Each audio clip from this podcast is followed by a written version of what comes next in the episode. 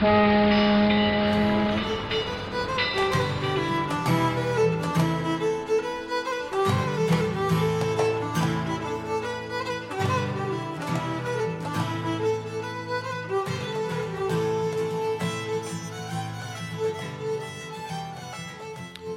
to another episode of Titanic Minute, your daily podcast where we discuss the movie Titanic minute by minute. I'm your co-host Rob, and joined as always by my good friends Joe and Duff. Hi.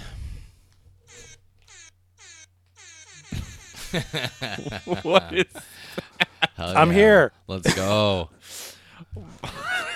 it's party time. So Everyone wake up. So we're uh, joined by our special guest Pitbull. Uh, we have our Heart of the Jungle a day early. Um, so today we're going to talk about minute 37 of Titanic. In this minute, Rose leaves another meal early. Rude. Well, whom among us hasn't gotten annoyed with our company at a dinner party and decided to jump off a boat? Excuse me, a ship. Ship. Yeah, thanks, Joe. Um, well, before we get there, before we get there, we uh, we see Jack and uh, Rose sort of exchange looks. Um, she sees him. Jack is clearly enamored with her, and uh, Tommy brings him down to earth. well, Tommy brings him down to Earth, but then Fabrizio waves his hand in front of Jack's eyes. Now, Haven't seen that move in a while. not cool, Chewbacca. Like, what is he doing? Here's his friend looking at this first class girl. They're looking at each other. It's this moment, and he just waves his big cartoon hand in front of him.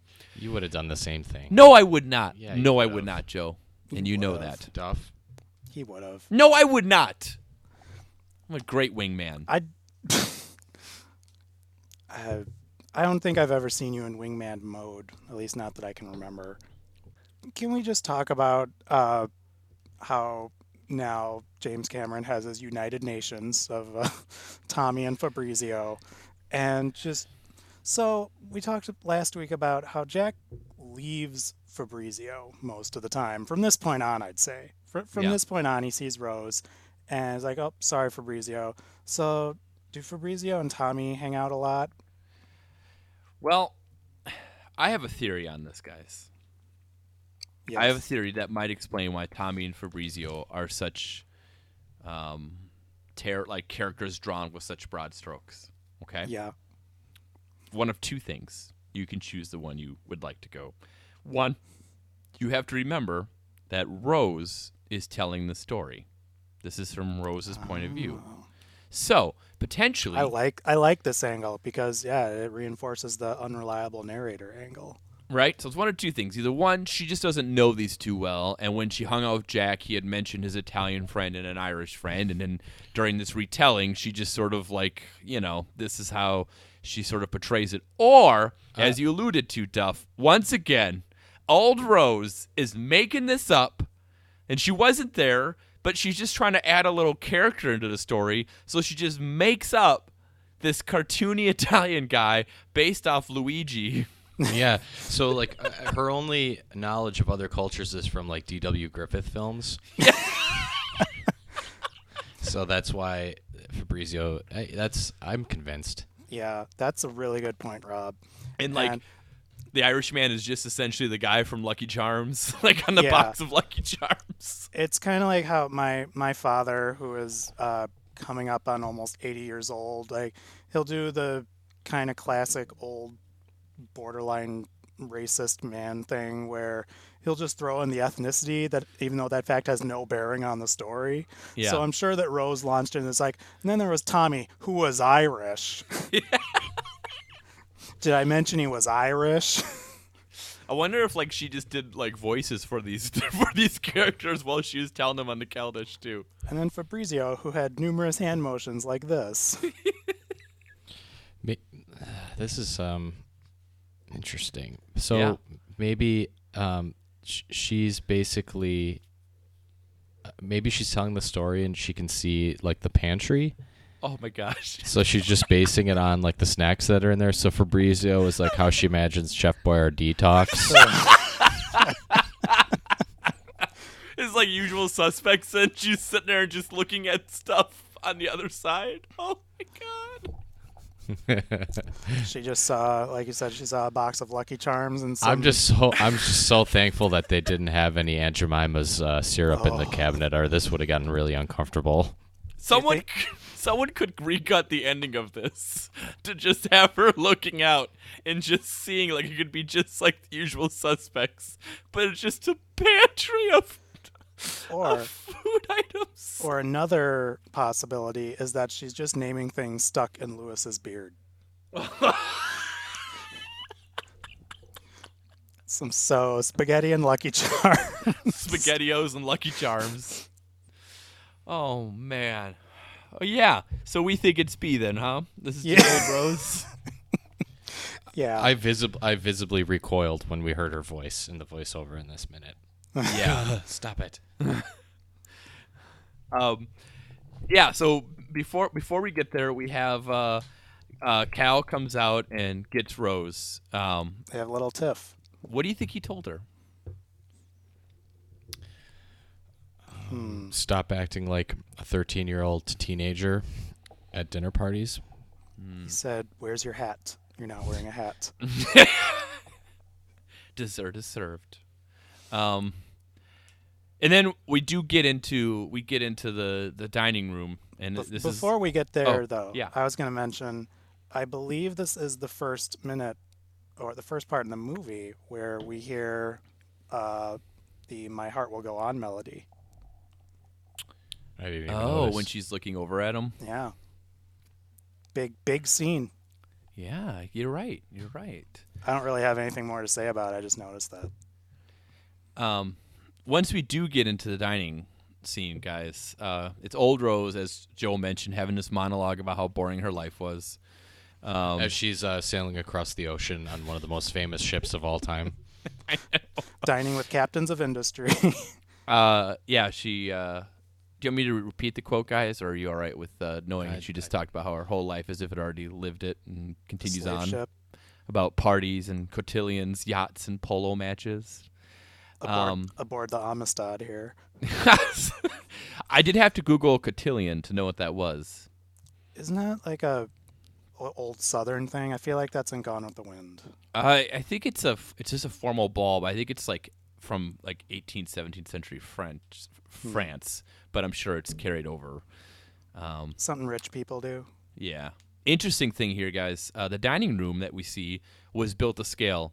So I kind of think this sequence is sort of funny to me because it works two ways. One, we have Rose talking about how there's all this, you know, luxury and all this, and she doesn't care, and you know, she felt like she was standing at a great precipice with no one to pull me back, and no one cared or even noticed. And I kind of think, to some extent, uh, James Cameron's detail in the scene is similar. Like, yeah, this is fine. No one cares or even noticed that you rebuilt the entire dining room with all the like, original glassware and like rebuilt the lamps and all the costumes and stuff. And you know, no one really cares that Yeah. much.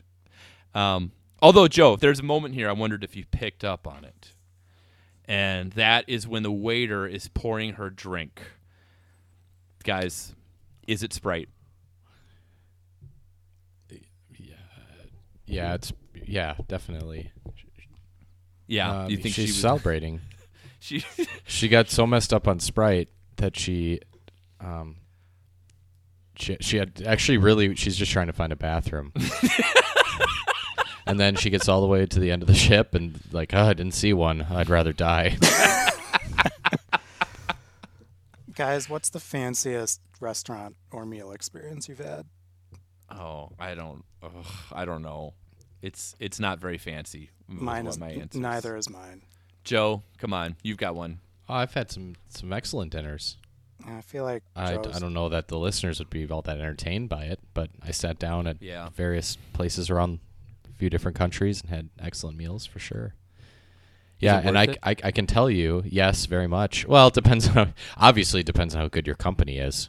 Yeah. If you don't like the people that you're with, then death is preferable to it. Did you ever ask them to? Uh, excuse me, could you go get a two liter of Sprite and wrap it in a your finest linen and pour it in this glass? Um, excuse me, I, I ordered this Sprite and this champagne flute. Uh, it's a little flat. And is this organic? What year? is, what year is this Sierra Mist? Yeah.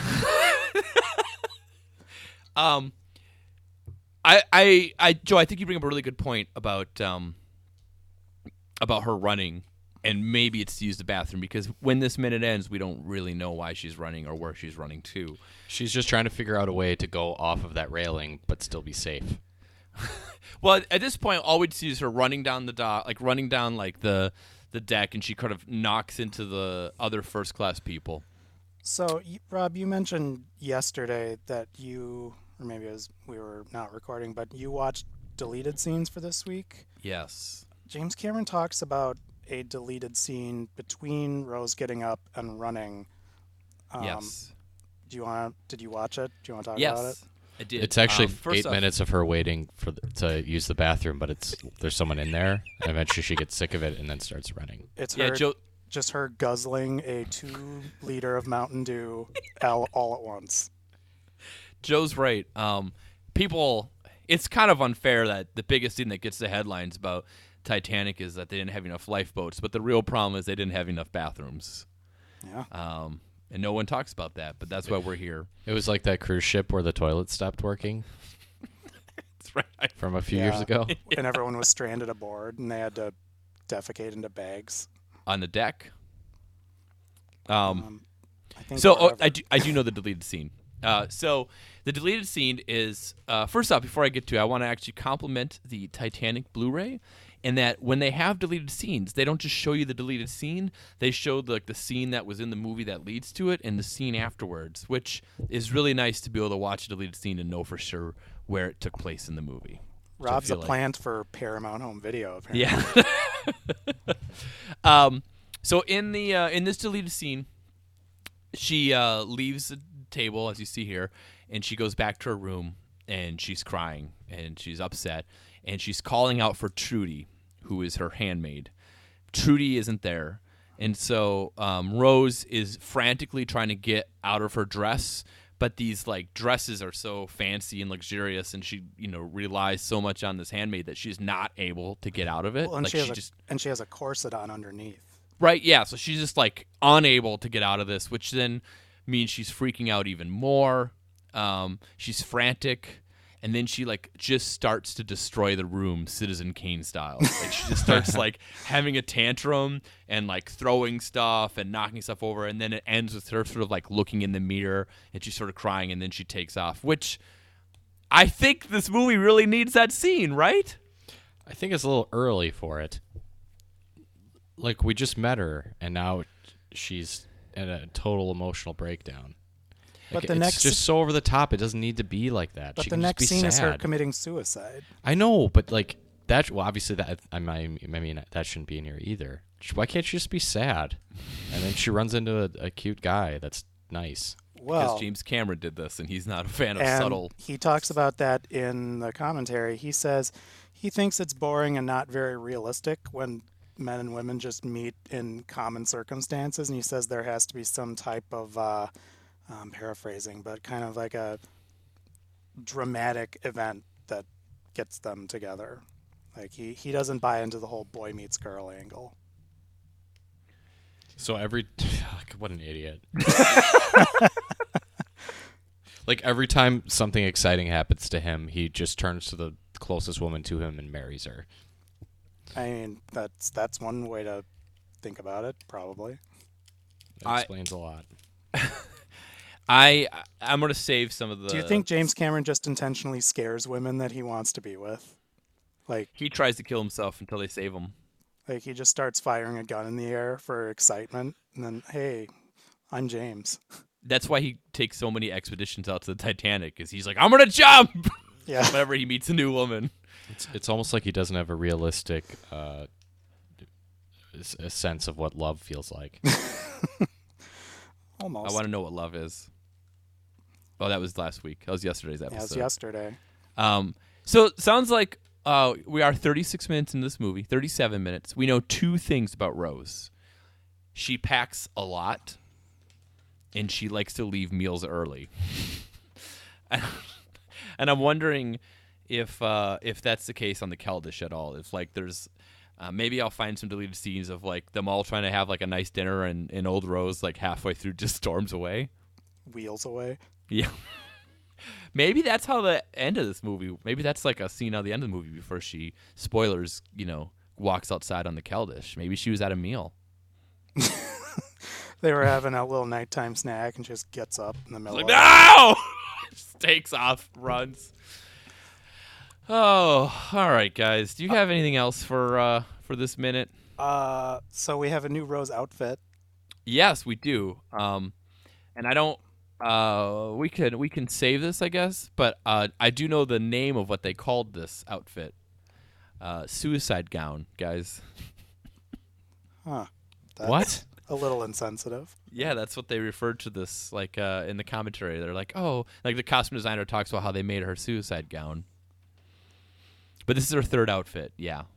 So, um, Suicide suicide gowns are painless. uh, yeah, this is like a little red number with the little black beads on it. I don't know. I'm I'm I'm a big fan. Uh, this this goes. Uh, there's still the hat though.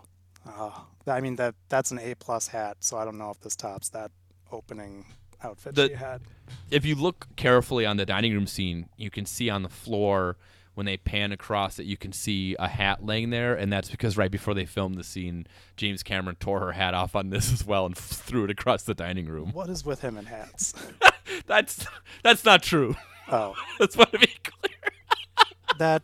I mean that could be true. Like you can't you can't joke about something like that because uh, that could very easily have happened. Like Oh man. All right. Well, guys, should we end it? We good? Do you think Yeah, she dies? I don't know. We got to find out. We got to find out tomorrow when we have a, a Heart of the Ocean on with us again. Heart of the Heart- Ocean Wednesday. Heart of the ocean for an ocean scene. That's right. Um, also, listeners, if you haven't already, you should go to TitanicMinute.com and sign up for Sinking Feeling. Um, that's our newsletter that our, uh, our friend Caroline does. And hopefully, she just had to spend a lot of this week looking up foreigner songs so far. ranking her top 10. um, all right. Well, guys, we'll be back tomorrow, right? Yeah, I think so. All right.